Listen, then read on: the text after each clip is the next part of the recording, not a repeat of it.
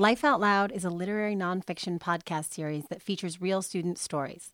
Born in a John Jay College creative nonfiction writing classroom in the fall 2015 semester, Life Out Loud seeks to diversify the perspectives typically shared in the CNF genre. Our project aims to amplify voices seldom heard through artful truth telling simply because we believe that all stories matter.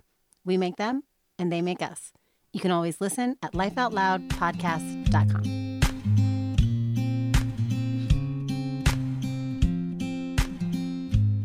Hi there, and welcome back to Life Out Loud Podcast, a literary nonfiction podcast through which we tell true, maybe all too true stories. I'm Patricia, one of your hosts today.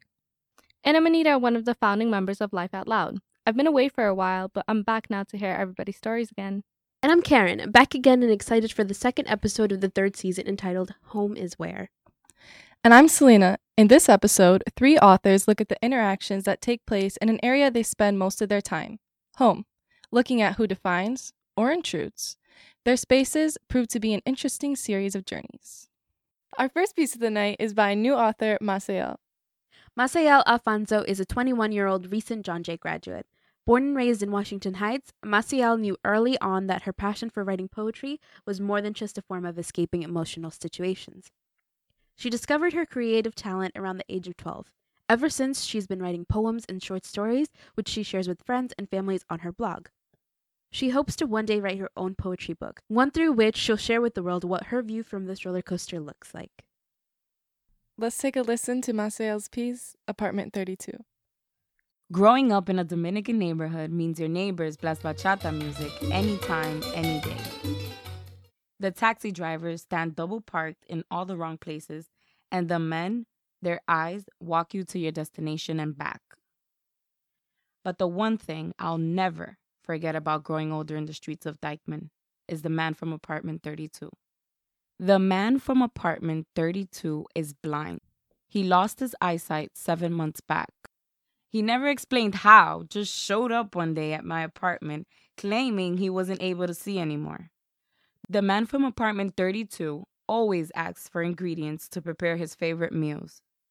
First it was sugar, then salt, one day adobo, the next garlic, you name it, he asked for it.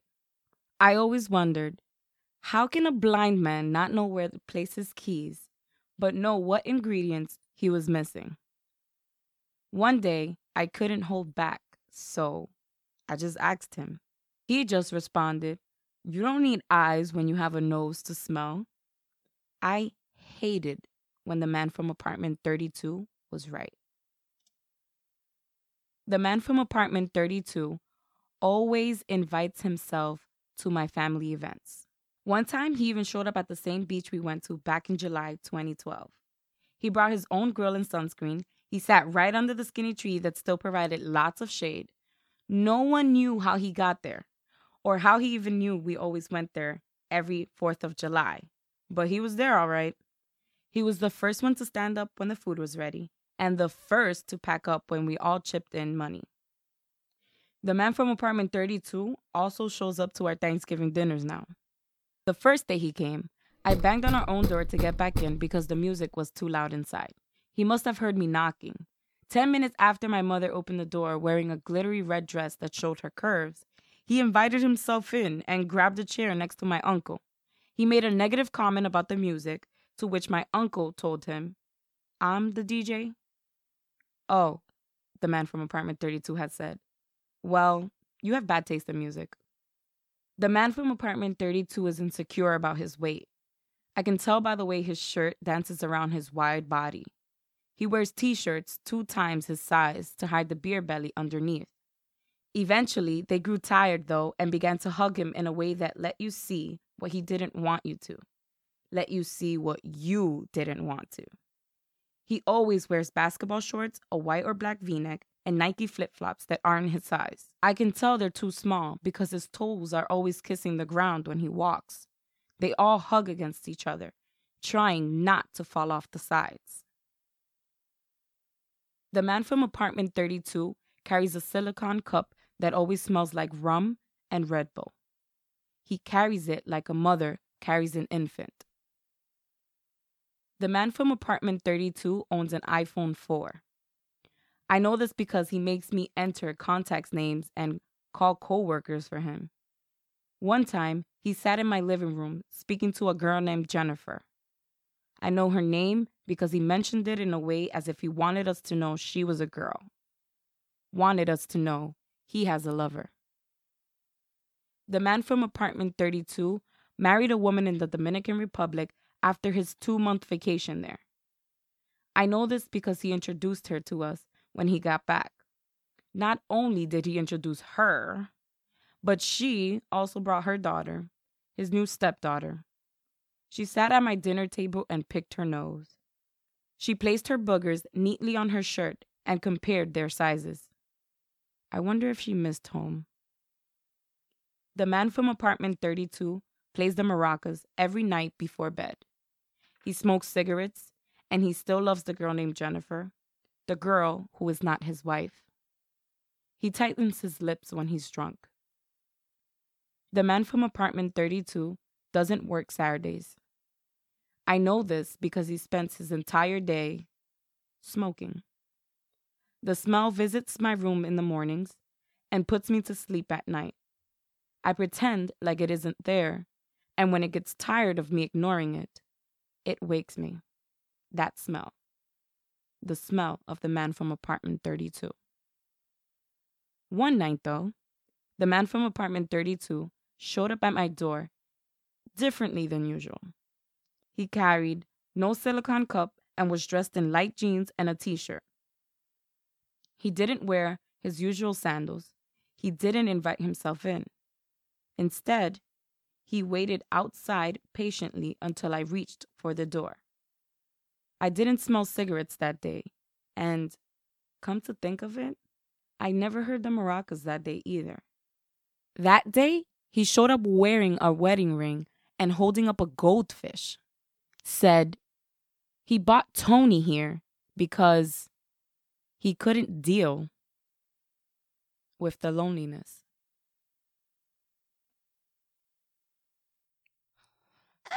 I love Oh this my piece so much. Yeah, it's really my cool. gosh, It's so For such a like short piece too, it's it's really impactful. Thank you. So I'm really interested in what the writing process was like for you while you were writing this piece because throughout it you repeat the line "the man from apartment 32" and it's really mysterious and it leaves me constantly wanting to know more about him and then as the piece unravels we get to. So I was just wondering like when you started this piece did you describe or think about describing the character any other way? Um, I described him exactly how he is. So like really annoying. so it, it wasn't really hard for me to write this piece.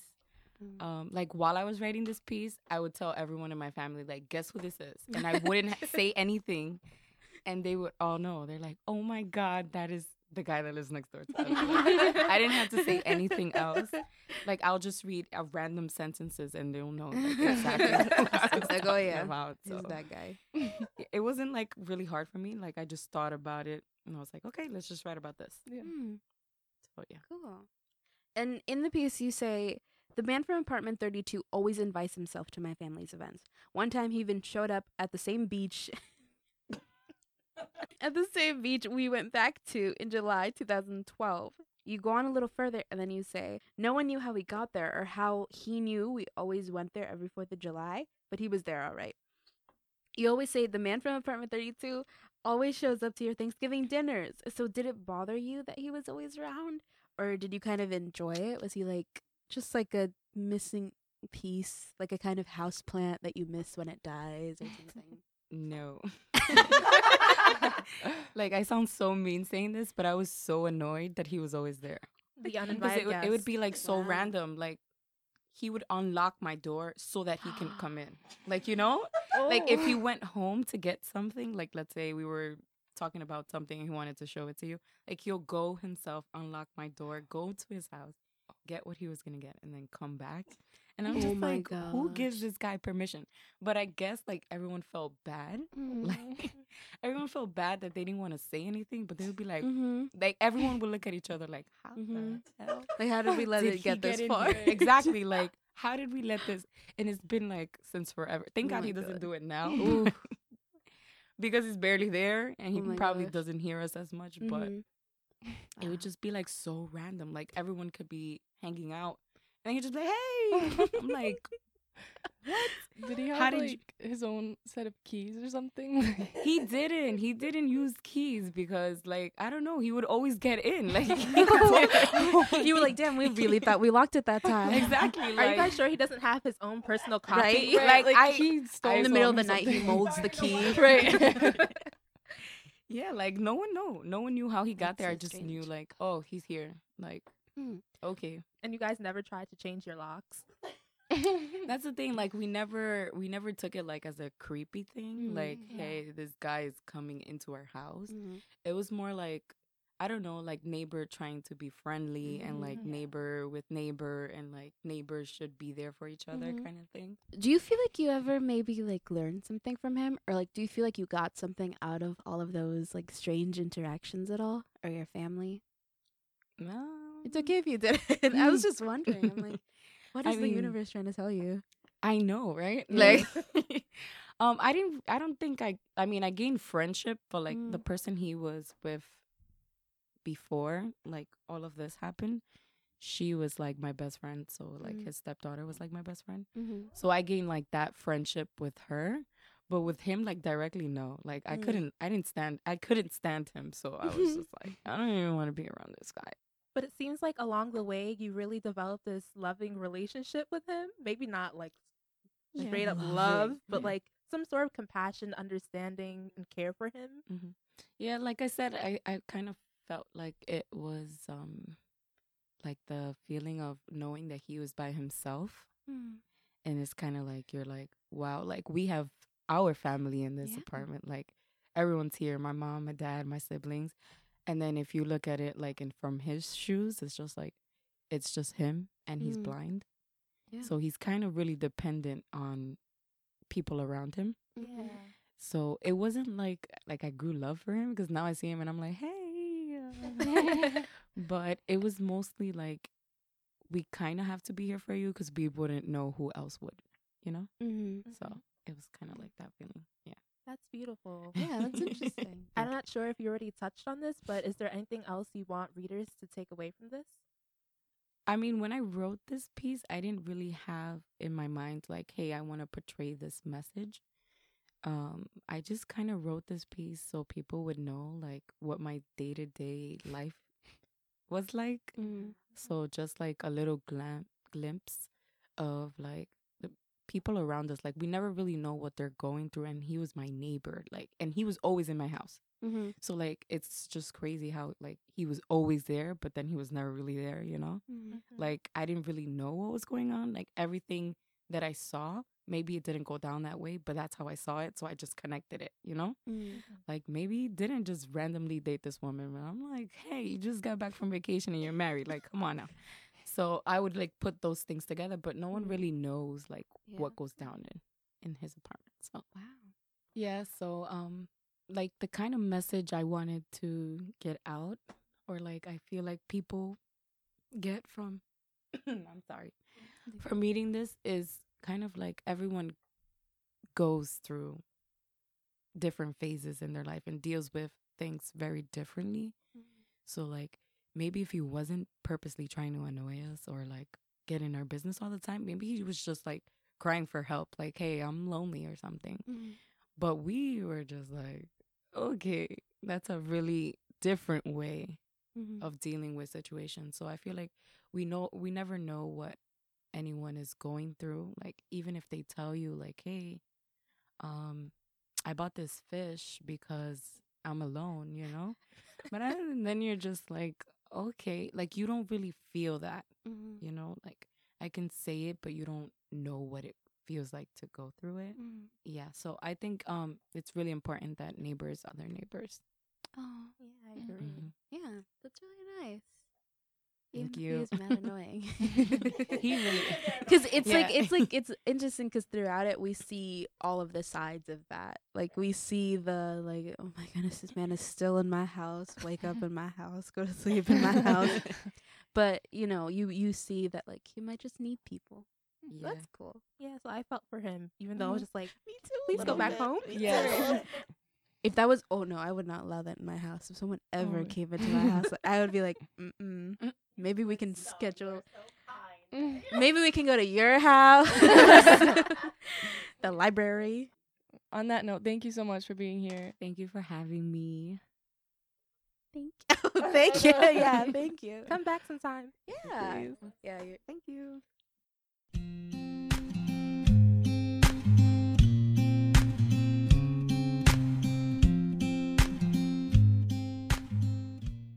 So our next piece of the night is by returning and loved author here at Life Out Loud, Stephen De La Cruz. Content warning for mention of disturbing topics. Stephen De La Cruz is a New York City native. He's currently an English major at John Jay and works with an integrated co teaching classroom in an elementary school in Queens. It was here that he realized he wants to be a teacher. He hopes to travel in the future and learn local legends, myths, and more from the places he hopes to visit. When he isn't writing or cramming for an exam, you'll find him buried in a book, possibly rereading his favorite novel, Catch 22. If he's not spending time with friends and family, he's saving some town or city with friends in their weekly Dungeons and Dragons campaign. Let's take a listen to Stephen's piece entitled Tia Medi. My Aunt Meddy lived in a pink two family house with a garage full of roosters. For as long as I can remember, almost every Saturday from the age of 6 to 13, I'd visit the Meddy's house near Roosevelt Avenue and 108th Street with my mom, dad, and younger sister, Natalie.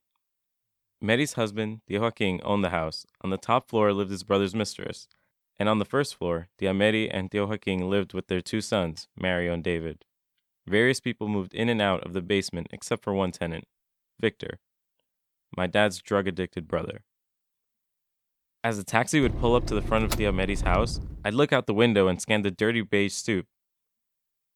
Normally, in the summer, if my older cousins or my half brother were around, they'd be found on that stoop, watching the world pass them by.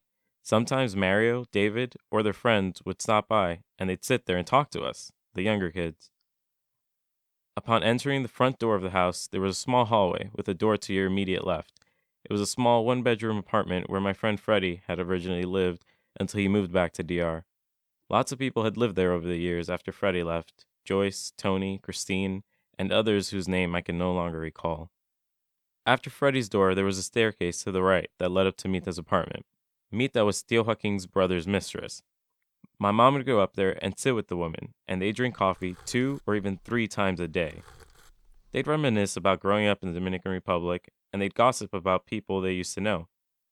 Mita's apartment had two windows that overlooked the backyard. From that spot, my mom kept a watchful eye on my sister and I. The living room was a large rectangular room with wood paneling on the walls and had two large sofas, one of which doubled as a sofa bed. The other two walls were covered with shelves, a portrait, and various family photos. In the corner of the room, opposite the television, was Tio Joaquin's dirty red recliner. I later came to associate its smell, tobacco, sweat, and cat with my uncle. He'd sit there smoking his pipe, or he'd have a wad of chewing tobacco in his mouth while he watched sports with a constant disapproving look, regardless of whether his team was winning or losing. It was the same look my father would give to me when he thought I was capable of doing better. Sometimes DOJ's cat, Mimi, would wander into the living room and he'd stick his hand out and rub his fingers while saying, Mishu, Mishu, and it would saunter over and leap onto his lap. Tio Joaquin had many cats over the years. They were all street cats, and they were all called Mimi. What I loved most, though, was hanging out in David and Mario's room.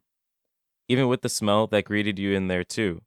I'd later learned that that smell was weed, but also a mix of gym socks and, again, cat. I would invite myself in as I got older.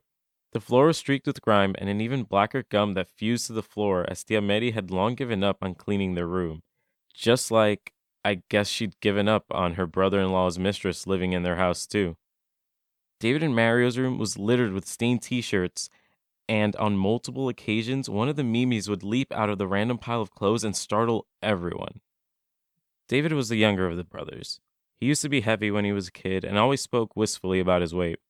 Excess skin from his childhood hung around his newly formed six pack, and it never went away, even with all the work he'd put into getting rid of it. David was a firm believer of not giving up and pushing yourself, or so he always told us younger kids. He showed us our first Bruce Lee movies and was a huge fan of Jean-Claude Van Damme.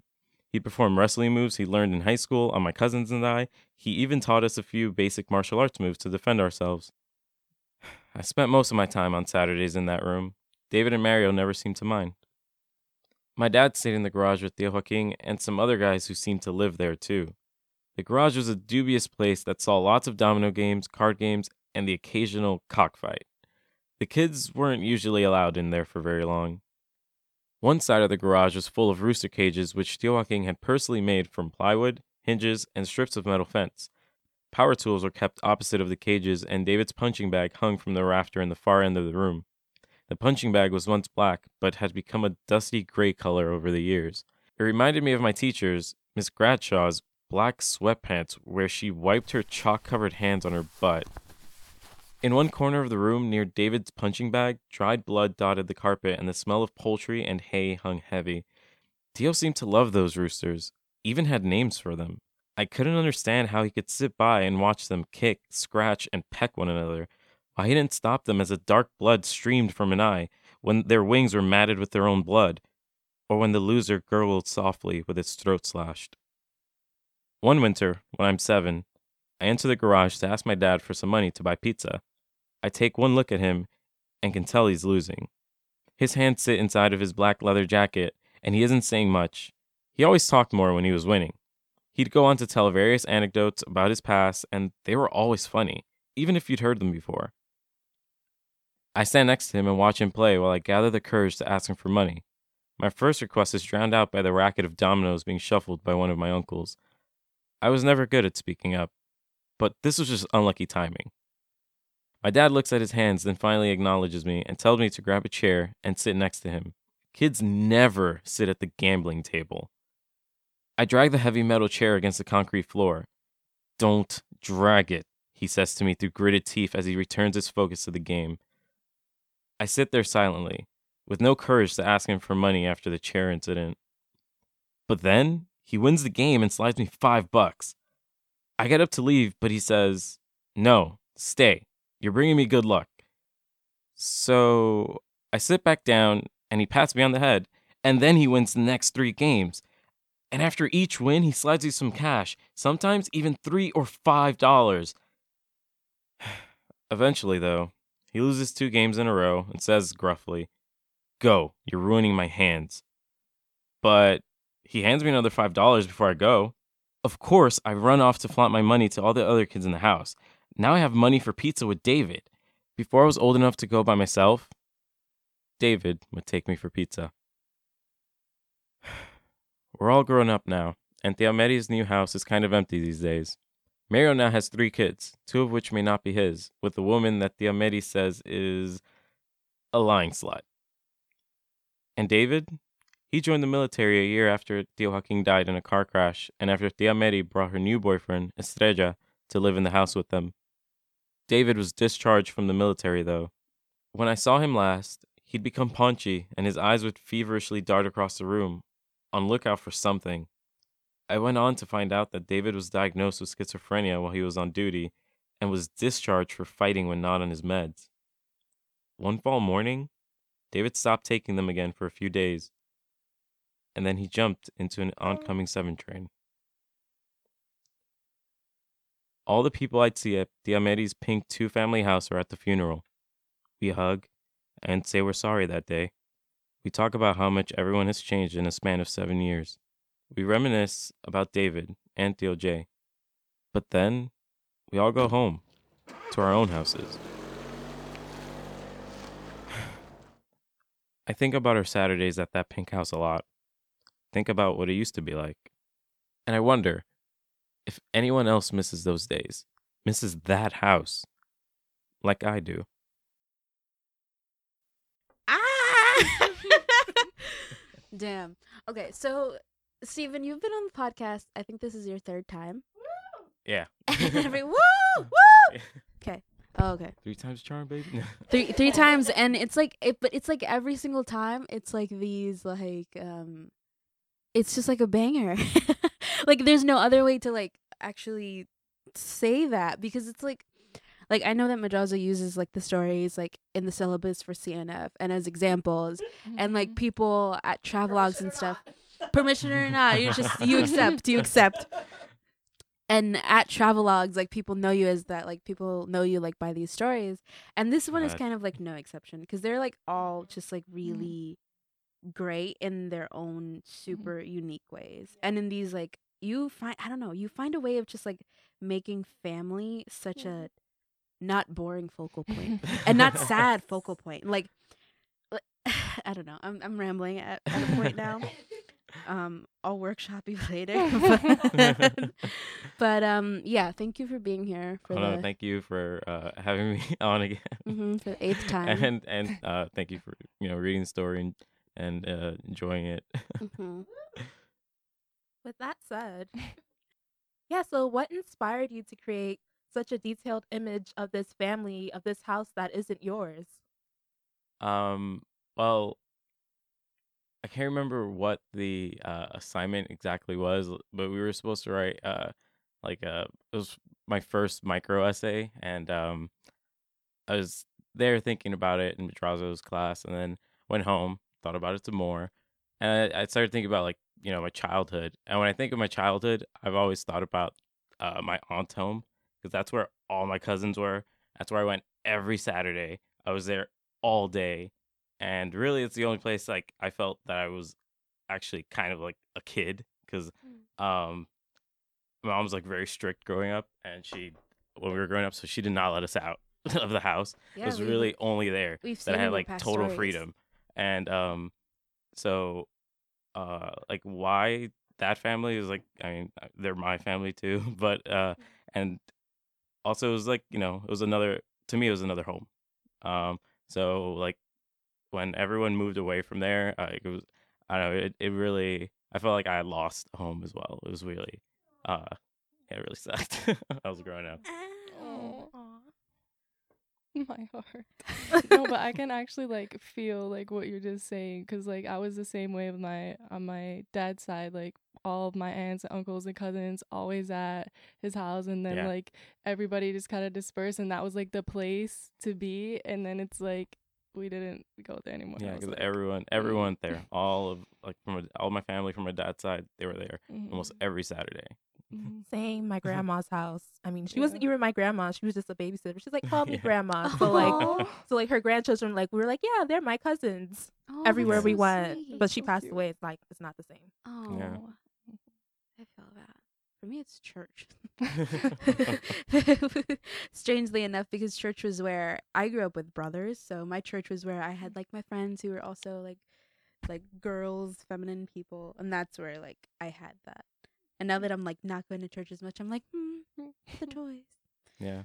Yeah, so I, I relate to that in a way too. So you you describe like now you're just you're saying it out of like such like obvious like love and admiration for like what that house meant to you. But you in it you even like mentioned the ugly parts. So you mentioned the cockfighting, the mistress, the drug addiction, and the eventual deaths.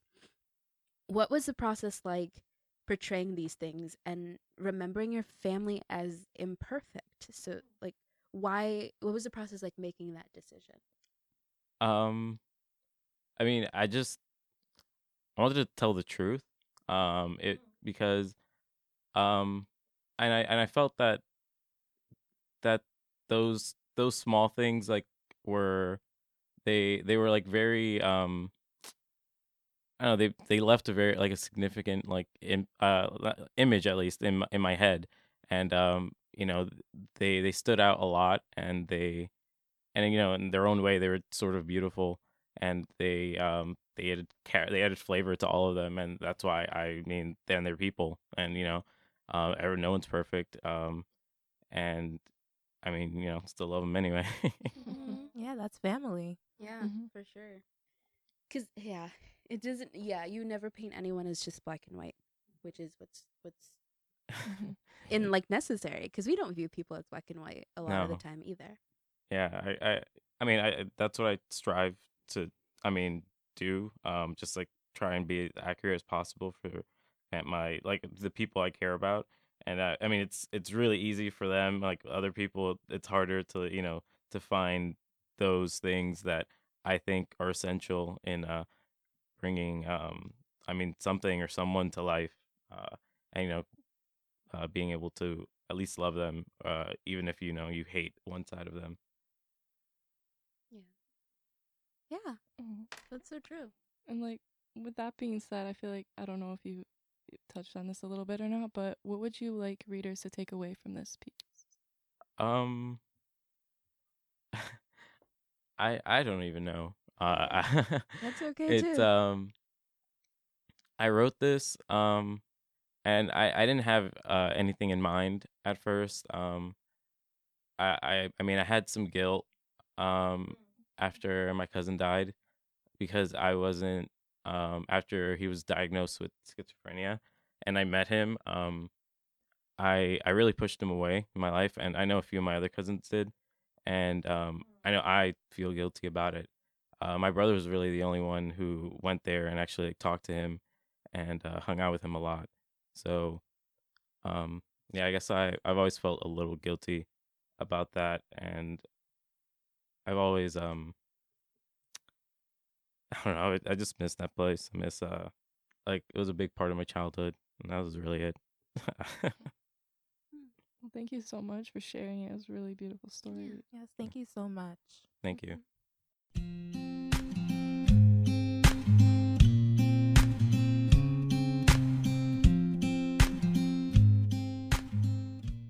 Our last story is by Markencia Jean. Markencia Jean is a graduate of John Jay College of Criminal Justice with a Bachelor's of Arts degree in English. When not writing literary nonfiction, she is thinking about it and asking people to share their stories with her. A proud Haitian native, Markencia likes to explore Haiti's glorious and tinted past. Markencia is a student of life's mysterious and complex narrative and is embracing her journey to adulthood. Thank you, Karen. Let's take a listen to Markencia's piece entitled Union Street. We've had four supers in our 13 years on Union Street. There sits our little downtown Brooklyn apartment building. The first was of African descent, perhaps from the Caribbean. He was tall, skinny, and dark skinned. He kept his hair cut low, nearly bald. From my window, I once saw a small group of people sitting down on folding chairs against a building with him. They apparently went to the West Indian Day Parade. They were mostly women who wore bright purple and yellow costumes and had the brown of their legs and arms bare. They probably walked in the parade. They sat, ate, and listened to music where the supers were supposed to place the trash. He allowed them down there. He liked the company, I guess. The spot was cleared one evening. He is deceased. A Trinidadian woman who has lived in apartment 1E for 17 years now and who has resided in downtown Brooklyn for 45 says that the building was more beautiful when the older manager cared to have it maintained. Miss Abby greets her neighbors with smiles, hugs, and kisses in a way that seems both inviting and nosy.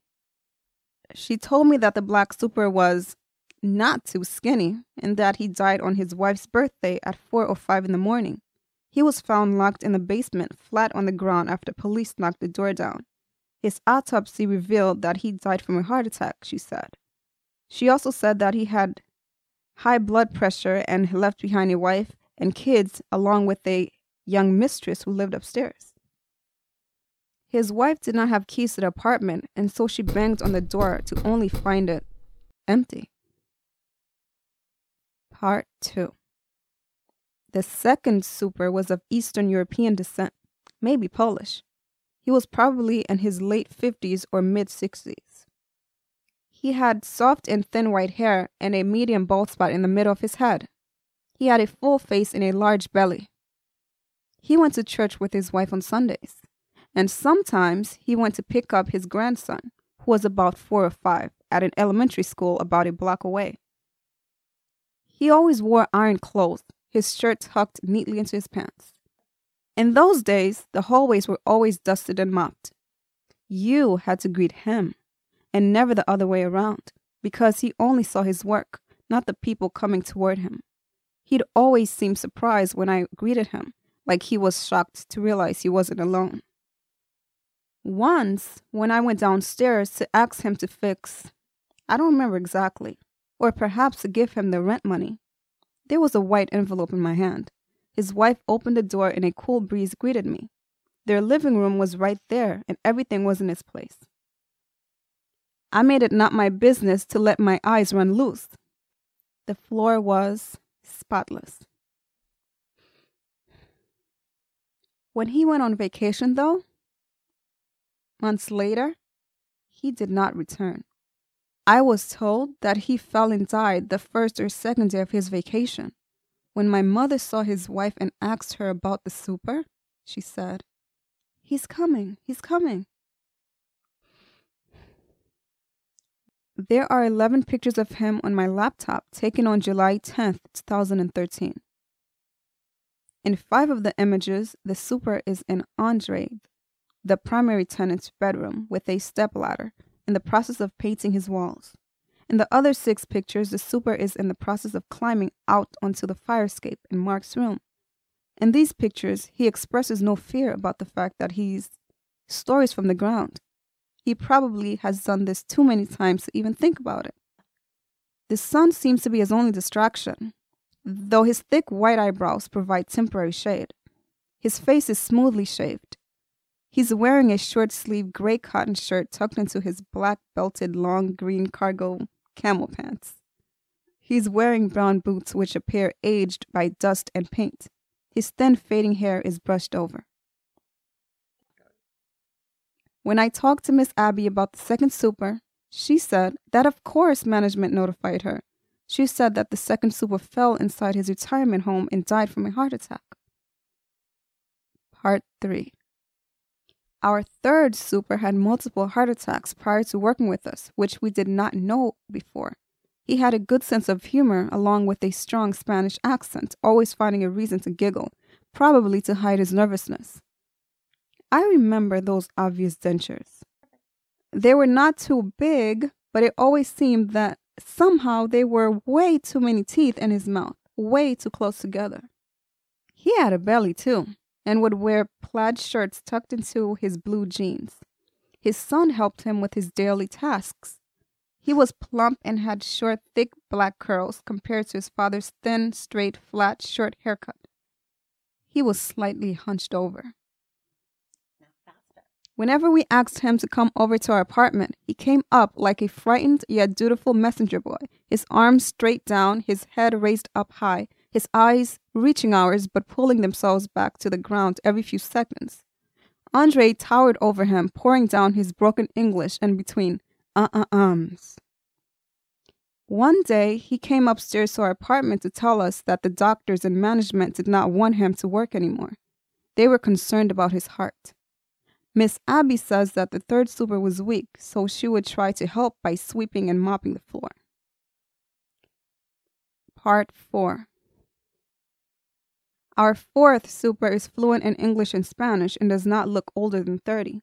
He has a long rectangular face, a thin linear mustache, and sometimes wears squared framed glasses. He usually wears navy blue shirts, hoodies, and pants, and navy blue baseball caps, which he often wears backwards. I have never seen his wide open smile. When he speaks, he tightens his lips. I think to hide his chipped. He feasts on cigarettes and alcohol and entertains the neighborhood kids all day. They speak the same way, cussing and swearing, though I hear him sometimes remind them to go to school and to do their homework. Meanwhile, dust is collecting and the paint on the steps and rails are chipping off. Mostly now, the building is a cigarette bar, especially his apartment. Once, we asked him if he could replace our refrigerator. He came upstairs to our apartment, tapped one hand against the back of his opposite hand, and admitted to us, a small Haitian family who has lived there for 13 years, that management said no. He said they wouldn't serve us because we're people of color. That's a shame because the white plastic dividers on the inside of our refrigerator have broken off. The clear, round plastic temperature control fell, and we put a plastic bowl to catch the water that often freezes and turns fresh produce into bendable, wrinkly rubber. He said that the water dripping signals that the temperature is not regulated and that the refrigerator is due to break down entirely. In the meantime, I watched Jewish neighbors get new replacement windows, their evergreen branches picked up by hand and swept off the ground, their windows scrubbed clean, and their grounds hosed down. I wish Cadet was here, I hear the fourth super say while cleaning up the garbage one evening. My mother told Cadet, my little brother, to stay away from the super and his smoking. When my mother and Andre expressed their discontent in the super's maintenance of the building, Cadet maintained that the construction workers drilled too deep into the pipelines, resulting in a sewage leak in the building connected to ours. He also asserted that the super was prioritizing that over his other daily functions. I once heard the super down in the tunnels late sometime. Something about flashlights. He uses the N word sometimes. I've never heard the other supers use it. The neighborhood kids do not seem to have a problem with it, though. They say it too, as if in the place of the word boy, man, or their actual names. Most of the neighborhood kids who hang out with the fourth super are teenage boys of African descent. There are two twin boys who are always close by. Mark, my older brother, told me once that the twins beat up the second super. One day, as I was going out to run an errand, the super stopped me and explained that he advised Cadet to bundle up, but that he never listened. Tell Cadet I said ha ha, he instructed. When he saw my mother, he repeated the same thing. He knows all about the water. We've had water leaking in nearly every room in our apartment from some issue above us. Air pockets formed on our cardboard walls covered in old smelly paint. From there, it leaks down to Miss Joseph, the skinny, tight faced Caribbean woman with the strong accent who lives there. Miss Joseph has called us to court many times, suing us, not management, for the water damage. Ahem, is the fourth super's year round signature cough, and it almost sounds like a combination of a cough and a sneeze, but more like a cough and a bit of a clearing of his throat. Almost everyone who works with the super smokes, including my brother Cadet, who later developed the habit. My mother often says to Cadet, You must want a hole drilled down your throat and to die of cancer. On the day the super visited us about our refrigerator, he said that when the tenants do not have heat, he often does not have heat either, and that he sometimes sleeps at his mother's house and comes back to work in the morning. He also told us that his mother does not like his smoking either. Lately, I've noticed that our fourth super has squeezed into half his normal size. I'm not the only one who's noticed. Miss Abby says that there's only one reason that would happen. Either because he is diabetic or because he has the virus. The one you know about, she maintained. Oh, I thought to myself, HIV AIDS. Last December, the fourth super decorated both buildings with bright and colorful paper Santas and snowmen, and some of them had lights. They were all over the glass windows of the entrances to each building. The last time our fourth super came to our apartment, he said, Listen to me, Andre, sir. One thing I am, I am honest. Don't believe nothing they say. Why do you think the workers take so long to come? Let me tell you something, Mr. Andre. Every time somebody give me a complaint, I write them down here. I keep them, even when they're done. These are the latest. Bathroom exterminator supplies. I keep them. They get done. Once they finish the list, they stay there the whole time. Guess who gets blamed for it? Me. If I can do it, I come. If I can't, I call them. They don't tell you that. They say a lot of sh- about me. I get the blame. I don't talk to them anymore. I text them everything. The dates? I'm not the best person in the world, but I'm not going to sit there with a toothbrush. I'll clean it. One day, Cadet left a small notepad at the center of our mother's queen size bed. It was covered with stickers of Models, NFL, and New York Jets and New York Giants players from front to back that came from the daily newspaper. Only after close examination did I see a blue inked doodle of a swastika. At first, it looked only like zigzags. Then, underneath it, there was something that resembled a tent drawn in blue ink. Perhaps it's a concentration camp. I do not know who drew them. The super? My brother? The fourth super no longer works with us. He got fired, probably because of the many complaints Andre made to management. Miss Abby says that there is something strange about the super's apartment, and I agree. When you walk into our little place on Union Street, you see a sign that reads, Warning, this building is protected by a 24 hour surveillance camera. There is a surveillance camera, but I'm not sure whether it even works. And if it does work, who is monitoring it? And why do I not see any on the other three floors? Who is monitoring this place other than me and Miss Abby, I wonder? Oh my gosh, this piece That's is so haunting, but it's Yeah. so good. Thank you for being here tonight. Mm-hmm. Thank, you for Thank having you. me. It was second time too. I like that this piece is like so different from the first one, but it still has that Markencia vibe. That's, that's so like palpable and noticeable. So, um, reading this story, I was wondering, did anyone not suspect a spooky reason to why all the supers were so weird and always died? it's so blunt. I think me and Miss Abby are the main ones who are The conspiracy noticing all of this stuff. Mm. the other people in my building too. But I think I don't think that I'm that nosy, but I just I'm curious, you know. So I just Mm. look and see what's happening and Mm. keep track of it. Yeah. Mm-hmm. Yeah, you like notice the patterns that were were happening. It's like to us, it seems so obvious because we're reading Mhm. this from your perspective, and we're like, "Oh, that one's gone too, and that one, and that Yeah. one. But it's it's interesting that no one else saw it. Uh, so we only get a glimpse of the other old uh, tenant, Miss Abby, only a few times, and those few times she's always knowing what's going on with the supers. This makes me wonder: Do you have an update on Miss Abby? Do you know any parts of her story? Does she perhaps play a role in the change of the four supers? I don't think she does play a role in the changing of supers, but she has been living there for a while, for quite some time, and she lives on the first floor. And the Mhm. super's apartment is on the first floor. So she's able to see the in and outs of the super and their daily activities. I don't know why, but when I was reading, I just felt like she had some part in the Yeah. missing supers. yeah. So how did you go about generally deciding to write about this, picking this specific topic? Is it something that you just like were like carrying for so long? It's just like everyone needs to know. All my supers are gone. or tell us about that.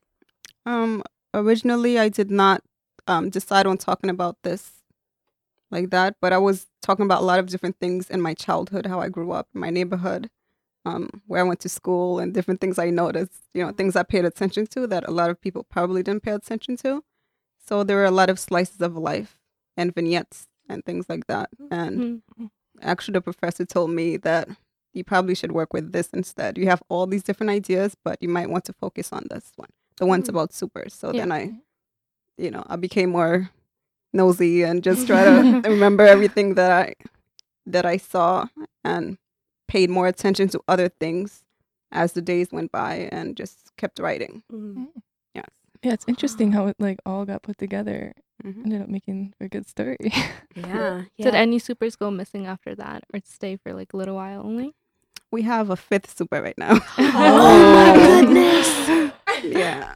We have a fifth one. What's he Oh like? God. Or they like? Well, he's African American. I don't. He has. He's of African descent, but I do not think he's from the Caribbean. I think he's a regular African American guy. Mhm. But he likes to whistle when he's like. I when love how you just slided that in. yeah, He likes to he likes to whistle. Yeah, Facts. Yeah. in the morning. Yeah. the way you describe people is so interesting. Like Yeah. very like meticulous, and that's what I like love about them. I can see all of them so clearly. Mhm. Like Yeah. you just described him very like just in a few words, and I can see this whistling man. Right. This I feel like he's whistling my super. Like I see him. I wish my super was this interesting. It's Right. very bland. Loves to fix toilets. Really? Just That's re- weird. Yeah. Yeah. I don't know what it is. He's like, I'm just good at it. Like, just The. Just on a darker note, I noticed that race plays a huge role in your piece. Uh, for example, your family not being served, and then the drawing that you found of the Nazi sign and the camp. oh, in the super also using the N word, did you notice that other families were also being treated unfairly because of their race? From observation, I understand that the building, the two buildings that my super um, worked in, the supers that um, have passed and the ones that are still living, or we have a new one as well, but um, predominantly black people or people of African descent, Caribbean, are the ones that live there. And most of these people are working class people. And I also understand that if you want all of these other services, you have to pay like higher rent for it. And if you do Mhm. not have the money to pay higher rent, you just have to wait until um, whatever you have breaks down completely to get a new one. So it's not So- just about race; it's also about class. Then Yes. interesting. Yeah. So, w- yeah, like from from what you noticed, was it since it was like primarily people that are like of Caribbean descent, primarily people that were of African descent. Who are the people that you noticed did get these services? Because he's saying specifically it's about color and it's about your, your yeah where you're from and who you are but and i'm thinking like well wasn't everyone in that apartment kind of of that same level so so who did you notice that did get these things or hear that got these things if anyone Well, for the most part, whoever can afford it can. Whoever can afford paying more rent mm-hmm. can get it. But at the same time, like I talk about my Jewish neighbors as well. And it's mm-hmm. a tight Jewish community and families work close together and everyone work close together. So I just see that they're getting more treatment. Everything seems fine there. Mm. Like you never hear um, loud music. You don't hear any complaints. Nothing is very quiet. But with us, we have we have to complain about loud music or whatever else that um, we think should be better. that is Yeah. not. Yeah. Yeah. Um, this just makes me wonder a little bit. Uh, where was Miss Abby from? Since she seems so good with the supers and everybody else. Mhm. She's from Trinidad. Oh, Mm. so it was like a proximity thing i guess Yeah. because she was like closer physically to them that she was also like got along with them more that's so hmm, that's so strange Something that um, I mentioned in an earlier draft is that the main reason I know her is because she gives my brother Cadet cheesecake on his birthday. So she's nice Mm. that way, you know, she's Oh, very yeah. nice. But at the same time, you know, you feel a little weird because Mm. it's she like wants to ask you about your life and how's everything going. Yeah. So nice with intent you don't want to go into too much detail. you don't want her to know too much about you. But I. All right. Well, with that, thank you for again for coming, um, for sharing this this strange story. It feels so like I feel like there's so many different undertones to the story, Mhm. but Yeah. still feels very unanswered. Mhm. I'm That's like that's true. so strange. I guess you just have to keep like living through it to like figure out the answers to it. Thank you so much for sharing. I really liked your story, and I just feel like there's more coming. Thank you. Thank you for being here. thank you. Thank you. So that concludes our second episode of the season, Home is Where. We're all so excited to bring you new stories in the coming months, amplifying these younger voices from backgrounds you don't normally hear about in creative nonfiction. And remember, you can always find out more at lifeoutloudpodcast.com, or you can search us at iTunes or SoundCloud by searching Life Out Loud Podcast. We'd like to thank everyone who helps make this possible, including our sound engineers and editors, our episode writers, our website developers, everyone behind the scenes here at Life Out Loud. And to our audience, we hope you love these stories as much as we did. It was a joy to bring them to you. A very special thank you to everyone listening in. We'll see you soon and And good night!